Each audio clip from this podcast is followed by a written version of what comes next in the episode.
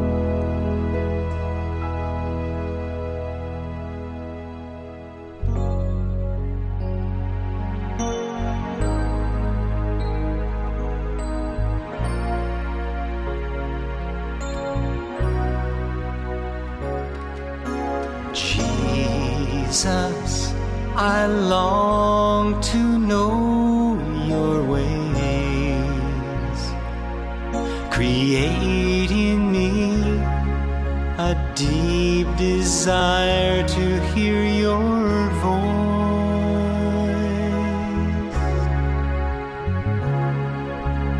You alone can listen when I call,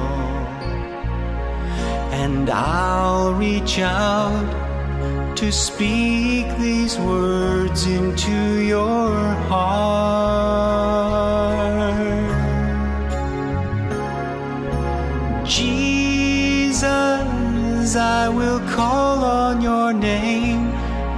speak to me and hear my desire. Jesus, I will sing of your praise and glory with longing in my heart. I will call.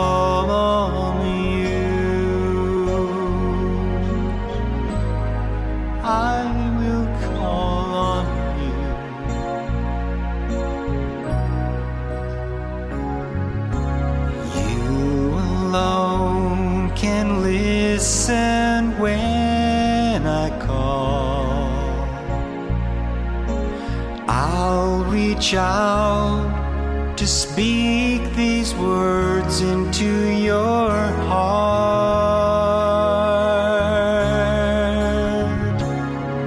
And Jesus, I will call on your name. Please speak to me and hear my desire.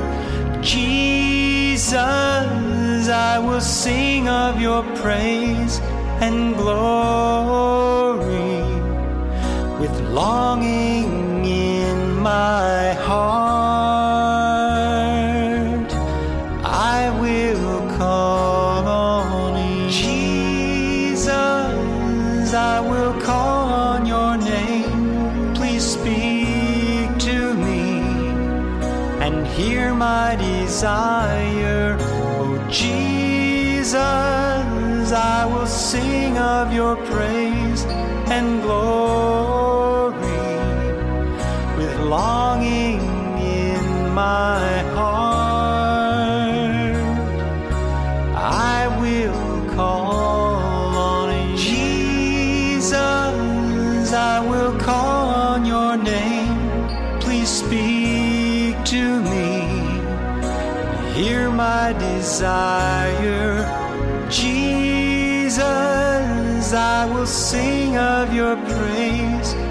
glory.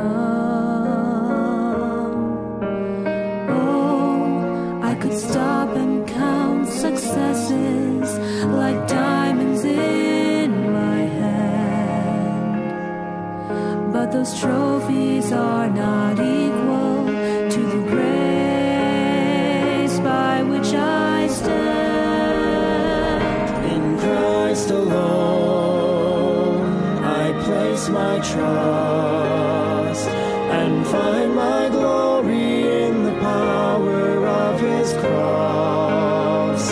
In every victory, let it be said of me, my source of strength, my source of hope is Christ alone.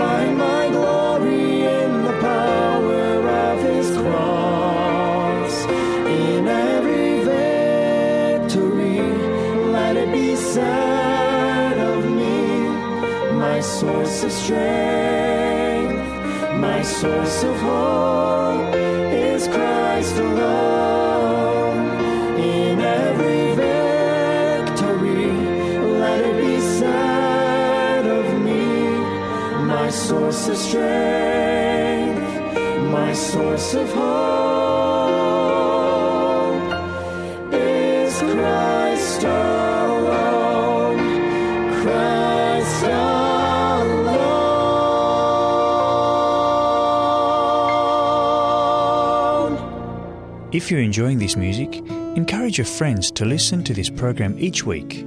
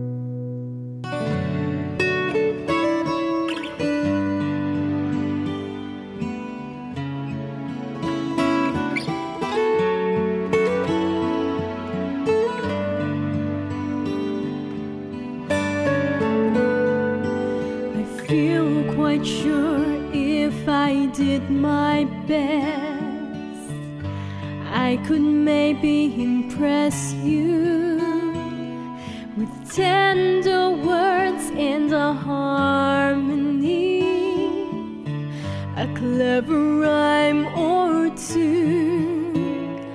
But if all I've done in the time we've shared is turn your eyes on me, then I fail.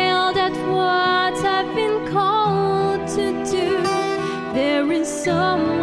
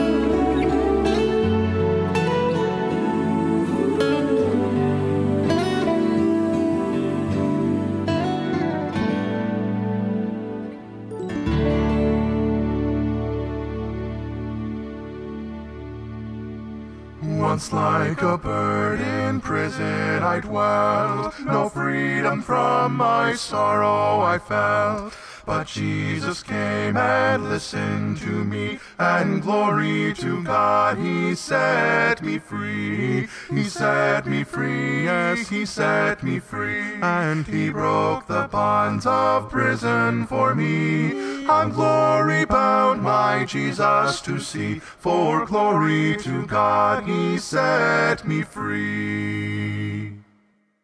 Now I am climbing higher each day. Darkness of night has drifted away. My feet are planted on higher ground, and glory to God, I'm homeward bound. He set me free, yes, He set me free, and He broke the bonds of prison for me. I'm glory bound, my Jesus to see, for glory to God, He set me free.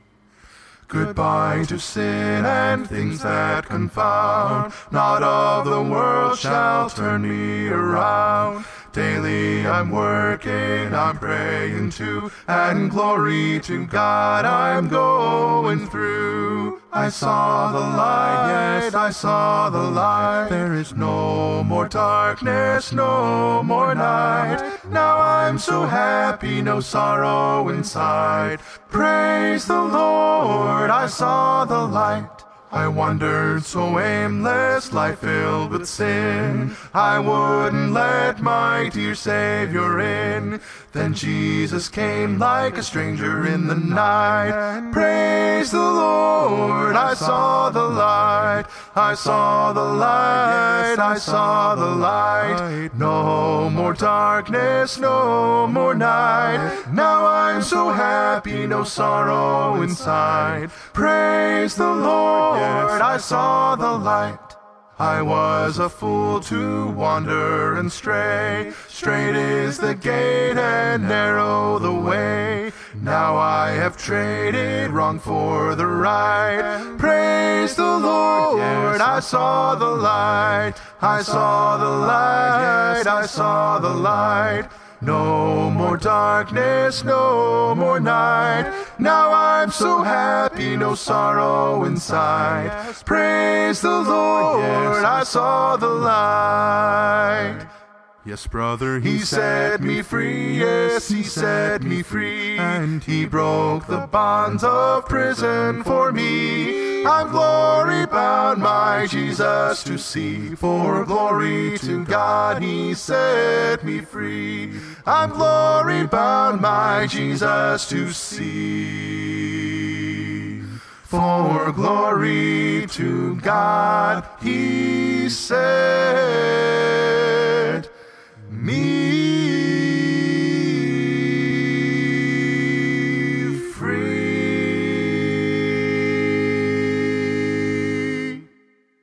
On Zion's glorious summit stood a numerous host redeemed by blood. Hail him, their King in strains divine. Song and strove to join. I heard the song and strove to join. Hear all who suffered sword or flame for truth or Jesus' lovely name. Shout victory now and hail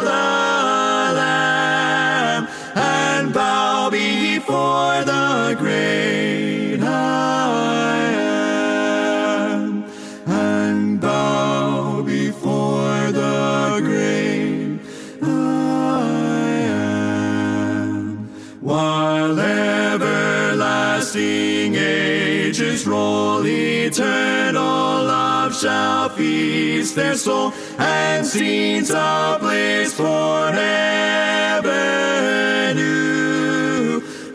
rise in succession to their view. Rise in succession to their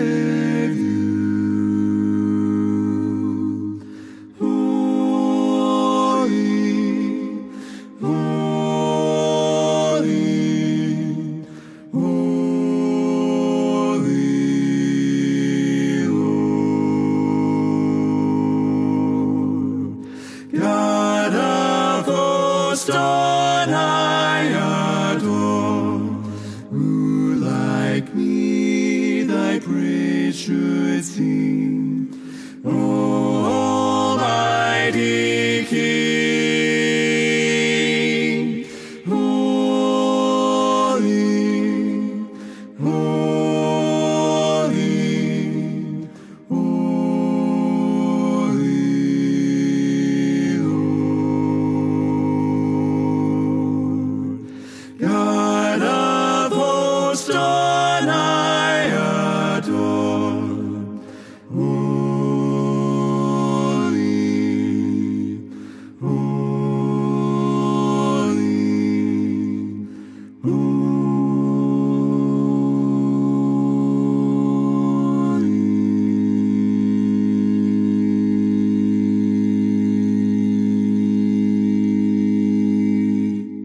invite your family and friends to also enjoy Songs of Praise.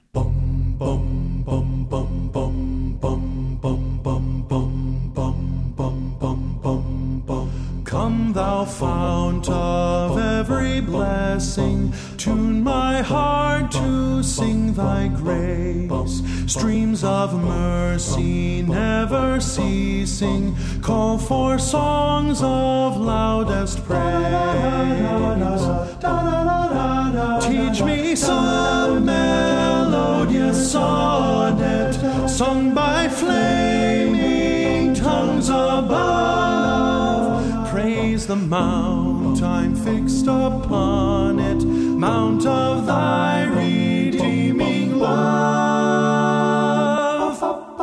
Here I raise mine Ebenezer, hither by thy help I'm come, and I hope by thy good pleasure safely to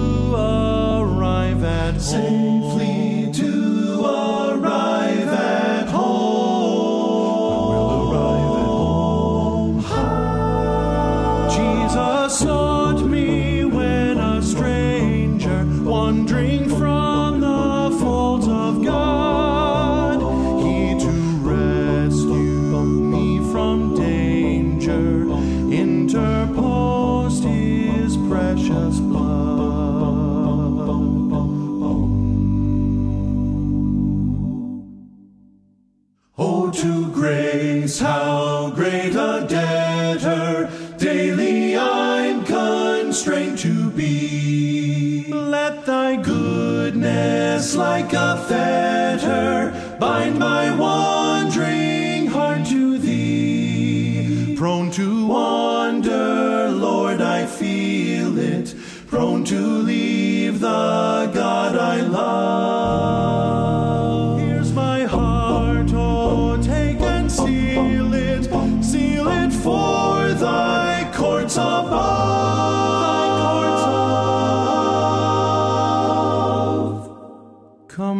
fount of every blessing, tune my heart to sing thy grace.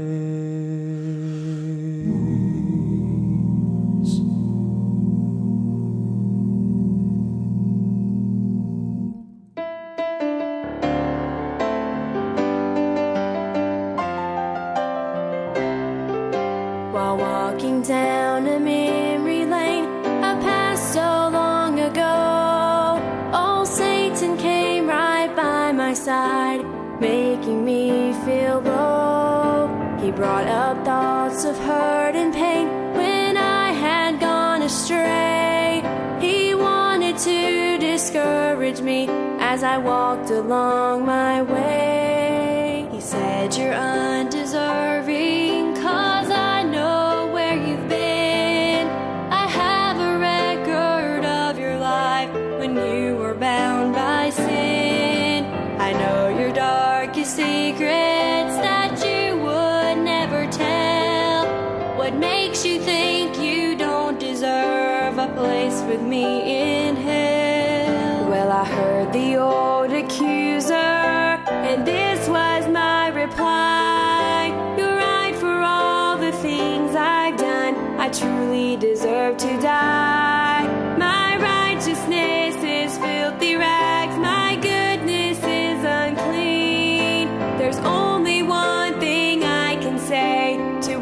you've said to me. It's under the blood.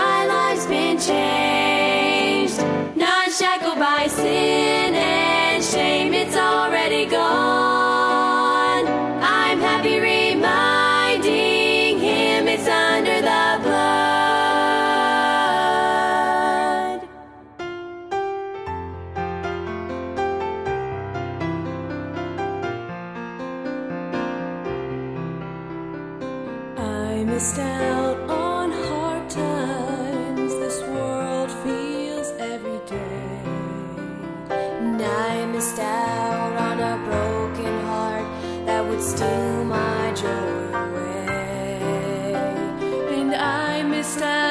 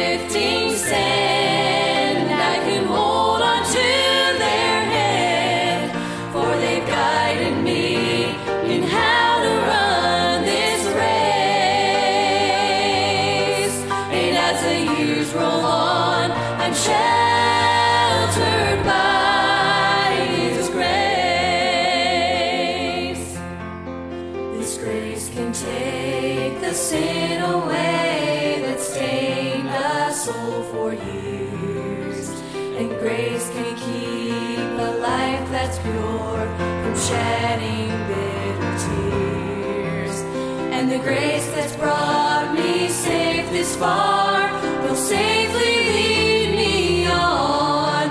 For the truth that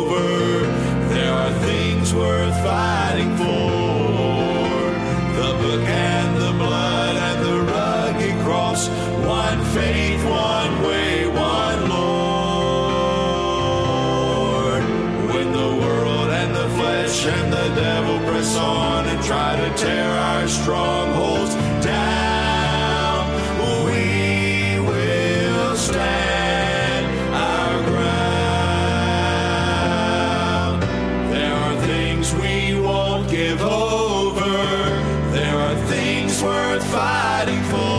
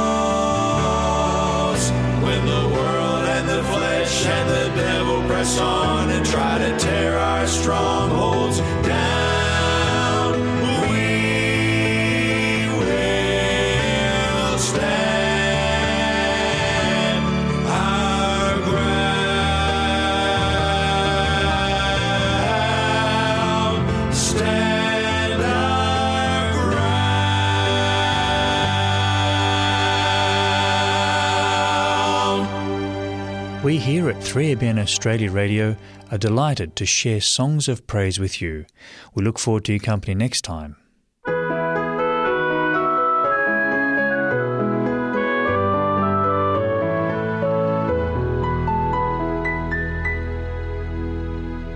Welcome to 3ABN Australia Radio's book reading program.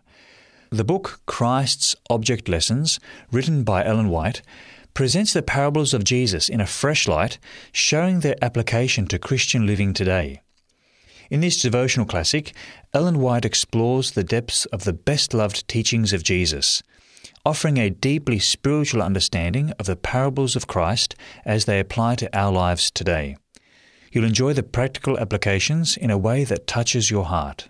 Listen now as Clive Nash reads. Continuing the chapter, Without a Wedding Garment. The white robe of innocence was worn by our first parents when they were placed by God in Holy Eden. They lived in perfect conformity to the will of God. All the strength of their affections was given to their Heavenly Father. A beautiful, soft light, the light of God, enshrouded the holy pair. This robe of light was a symbol of their spiritual garments of heavenly innocence.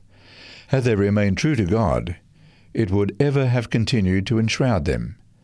But when sin entered, they severed their connection with God, and the light that had encircled them departed.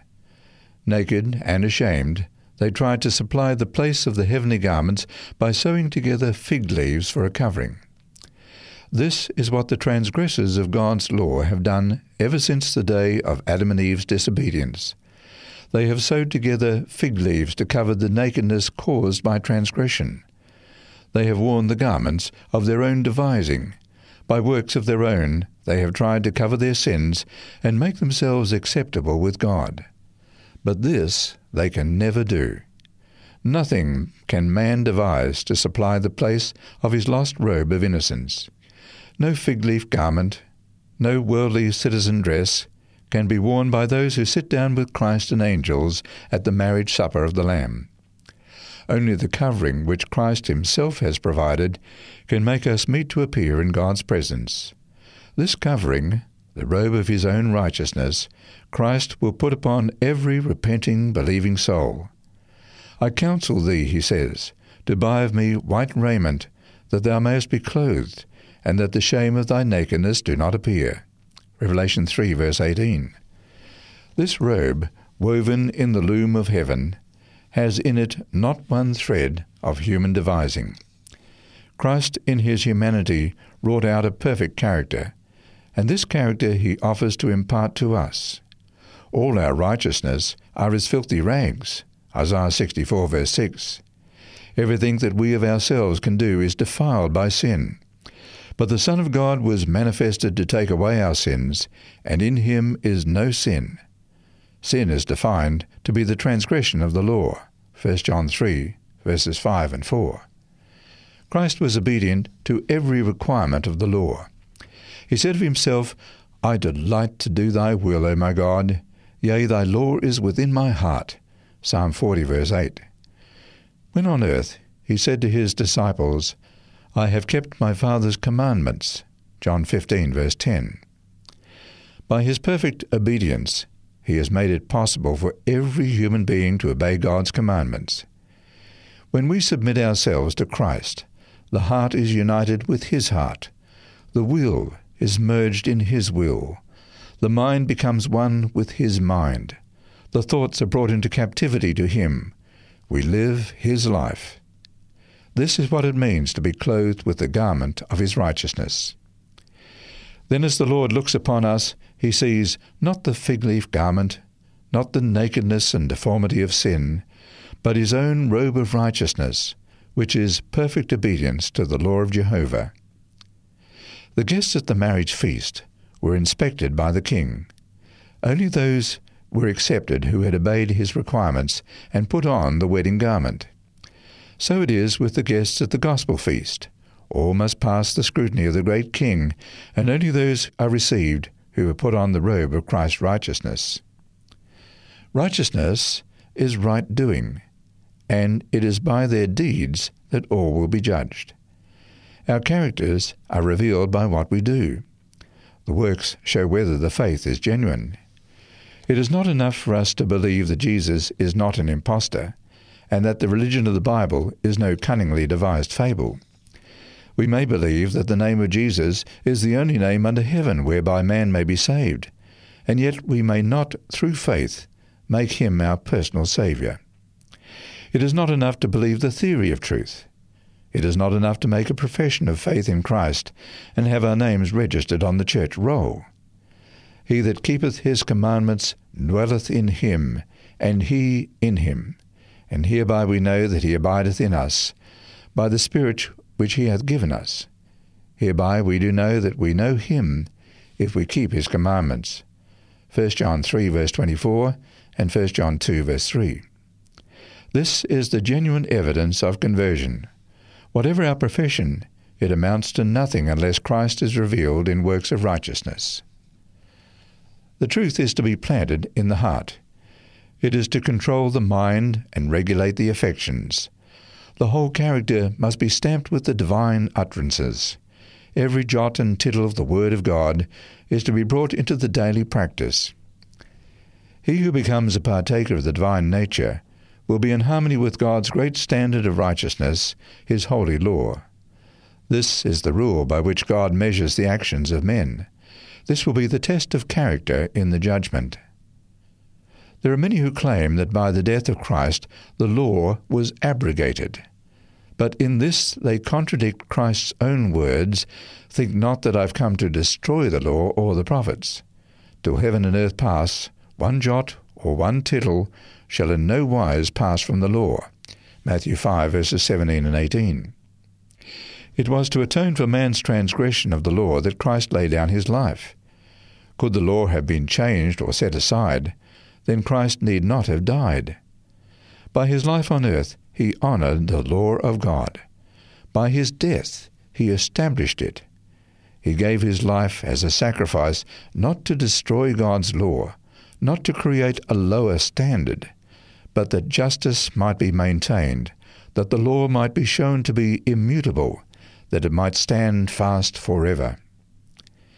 Satan had claimed that it was impossible for man to obey God's commandments, and in our own strength it is true that we cannot obey them. But Christ came in the form of humanity, and by his perfect obedience he proved that humanity and divinity combined can obey every one of God's precepts. As many as received him, to them gave he power to become the sons of God, even to them that believe on his name. John 1 verse 12. This power is not in the human agent, it is the power of God. When a soul receives Christ, he receives power to live the life of Christ. God requires perfection of his children. His law is a transcript of his character, and it is the standard of all character. This infinite standard is presented to all that there may be no mistake in regard to the kind of people whom God will have to compose his kingdom. The life of Christ on earth was a perfect expression of God's law, and when those who claim to be children of God become Christ like in character, they will be obedient to God's commandments. Then the Lord can trust them to be of the number who shall compose the family of heaven. Clothed in the glorious apparel of Christ's righteousness, they have a place at the King's feast. They have a right to join the blood washed throng. The man who came to the feast without a wedding garment represents the condition of many in our world today. They profess to be Christians and lay claim to the blessings and privileges of the gospel, yet they feel no need of a transformation of character. They have never felt true repentance for sin. They do not realize their need of Christ or exercise faith in Him. They have not overcome their hereditary or cultivated tendencies to wrongdoing. Yet they think that they are good enough in themselves, and they rest upon their own merits instead of trusting in Christ. Hearers of the word, they come to the banquet, but they have not put on the robe of Christ's righteousness. Many who call themselves Christians are mere human moralists. They have refused the gift which alone could enable them to honor Christ by representing him to the world. The work of the Holy Spirit is to them a strange work. They are not doers of the word. The heavenly principles that distinguish those who are one with Christ from those who are one with the world have become almost indistinguishable. The professed followers of Christ are no longer a separate and peculiar people. The line of demarcation is indistinct. The people are subordinating themselves to the world, to its practices, its customs, its selfishness. The church has gone over to the world in transgression of the law, when the world should have come over to the church in obedience to the law. Daily, the church is being converted to the world. All these expect to be saved by Christ's death, while they refuse to live his self sacrificing life. They extol the riches of free grace and attempt to cover themselves with an appearance of righteousness, hoping to screen their defects of character, but their efforts will be of no avail in the day of God. The righteousness of Christ will not cover one cherished sin. A man may be a lawbreaker in heart, yet if he commits no outward act of transgression, he may be regarded by the world as possessing great integrity. But God's law looks into the secrets of the heart. Every act is judged by the motives that prompt it. Only that which is in accord with the principles of God's law will stand in the judgment. God is love. He has shown that love in the gift of Christ. When he gave his only begotten Son, that whosoever believeth in him should not perish, but have everlasting life, he withheld nothing from his purchased possession. John 3:16. He gave all heaven, from which we may draw strength and efficiency, that we be not repulsed or overcome by our great adversary. But the love of God does not lead him to excuse sin. He did not excuse it in Satan. He did not excuse it in Adam or in Cain. Nor will he excuse it in any other of the children of men. He will not connive at our sins or overlook our defects of character. He expects us to overcome in his name. Those who reject the gift of Christ's righteousness are rejecting the attributes of character which would constitute them the sons and daughters of God. They are rejecting that which alone could give them a fitness for a place at the marriage feast. In the parable, when the king inquired, How camest thou in hither, not having a wedding garment? The man was speechless. So it will be in the great judgment day. Men may now excuse their defects of character, but in that day they will offer no excuse. The professed churches of Christ in this generation are exalted to the highest privileges. The Lord has been revealed to us in ever increasing light. Our privileges are far greater than were the privileges of God's ancient people. We have not only the great light committed to Israel, but we have the increased evidence of the great salvation brought to us through Christ. That which was type and symbol to the Jews is reality to us. They had the Old Testament history. We have that, and the New Testament also. We have the assurance of a Saviour who has come, a Saviour who has been crucified, who has risen, and over the rent sepulchre of Joseph has proclaimed, I am the resurrection and the life. In our knowledge of Christ and his love, the kingdom of God is placed in the midst of us. Christ is revealed to us in sermons and chanted to us in songs. The spiritual banquet is set before us in rich abundance. The wedding garment, provided at infinite cost, is freely offered to every soul. By the messengers of God are presented to us the righteousness of Christ, justification by faith, the exceeding great and precious promises of God's Word, free access to the Father by Christ, the comfort of the Spirit, the well grounded assurance of eternal life in the kingdom of God. What could God do for us that He has not done in providing the great supper, the heavenly banquet?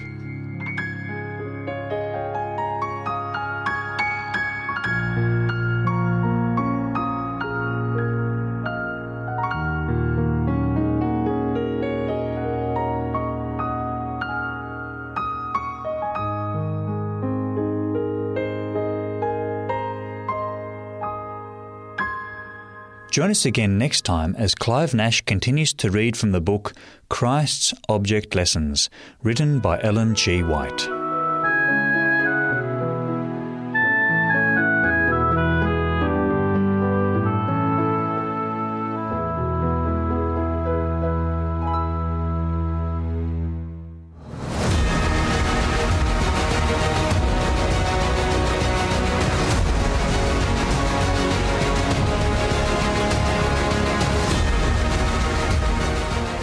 Hope you enjoy the short presentation on the history of the Reformation from lineagejourney.com. Some men are born heroes. They can look fear in the face and wonder what it is. Others are not born that way, but they end their life as heroes.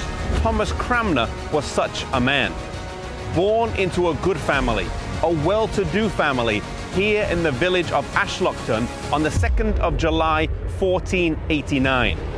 Thomas Cranmer was educated from a young age, and growing up, we know that he was an expert bowman, hunter, and a great horseman.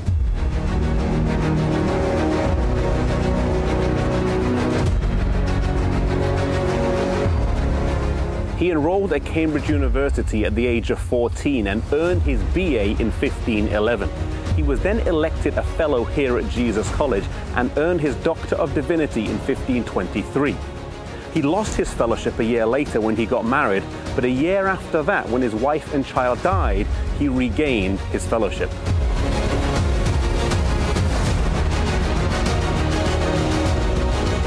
His rise to Archbishop was unconventional and not sought after. The issue of the day was King Henry VIII's desire to divorce his first wife, Catherine of Aragon, and Cranmer commented to some friends at a lunch that he thought the king should obtain a consensus of opinion from the leading universities around Europe regarding whether this was permissible. Word of these comments reached the king, who liked them and thought highly of Cranmer. This set in series a motion of events that ended up with Cranmer becoming the Archbishop of Canterbury, even though he had never been a bishop before and was quite content being a university scholar.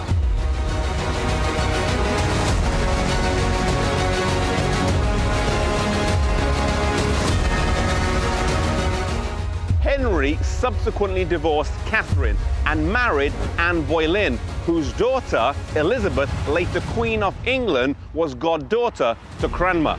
Henry's gift to England was to break the yoke of Rome and to abolish monasticism, but he himself was a faithful papist in his beliefs until the end.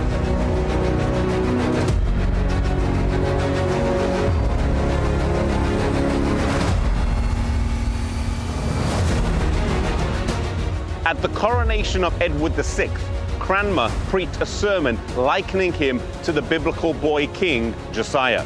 Cranmer also was instrumental in translating the Book of Common Prayer into English for the first time rather than using the traditional Latin.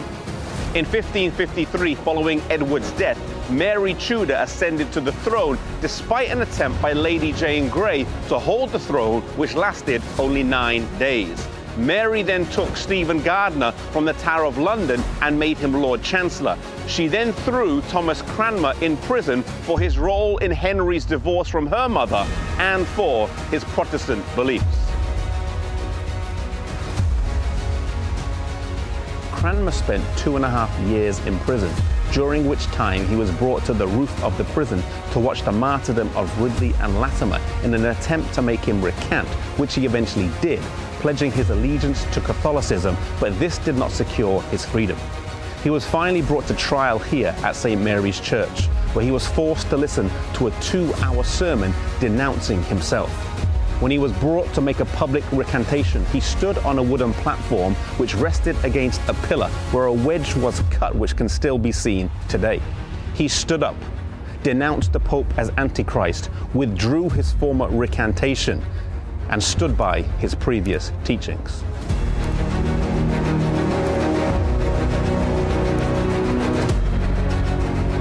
He was taken to the place of his execution, and as he reached the flames, he held his right hand in first, the same that had signed the recantation, saying, This hand hath offended, it shall first be burned.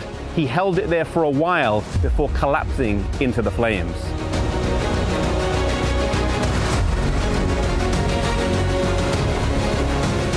Mary went on to slaughter 250 more Protestants during her reign, and when she died, Elizabeth I took the throne. One of her first acts as regent was to revive the Book of Prayer, written by Cranmer, which was a fitting tribute to the man who was her godfather.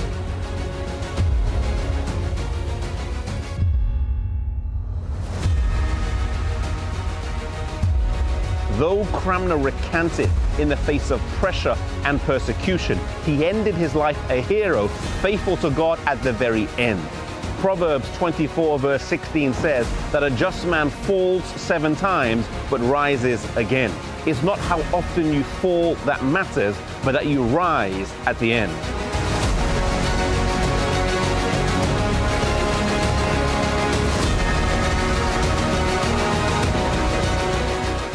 More episodes in this series on the Reformation, go to lineagejourney.com.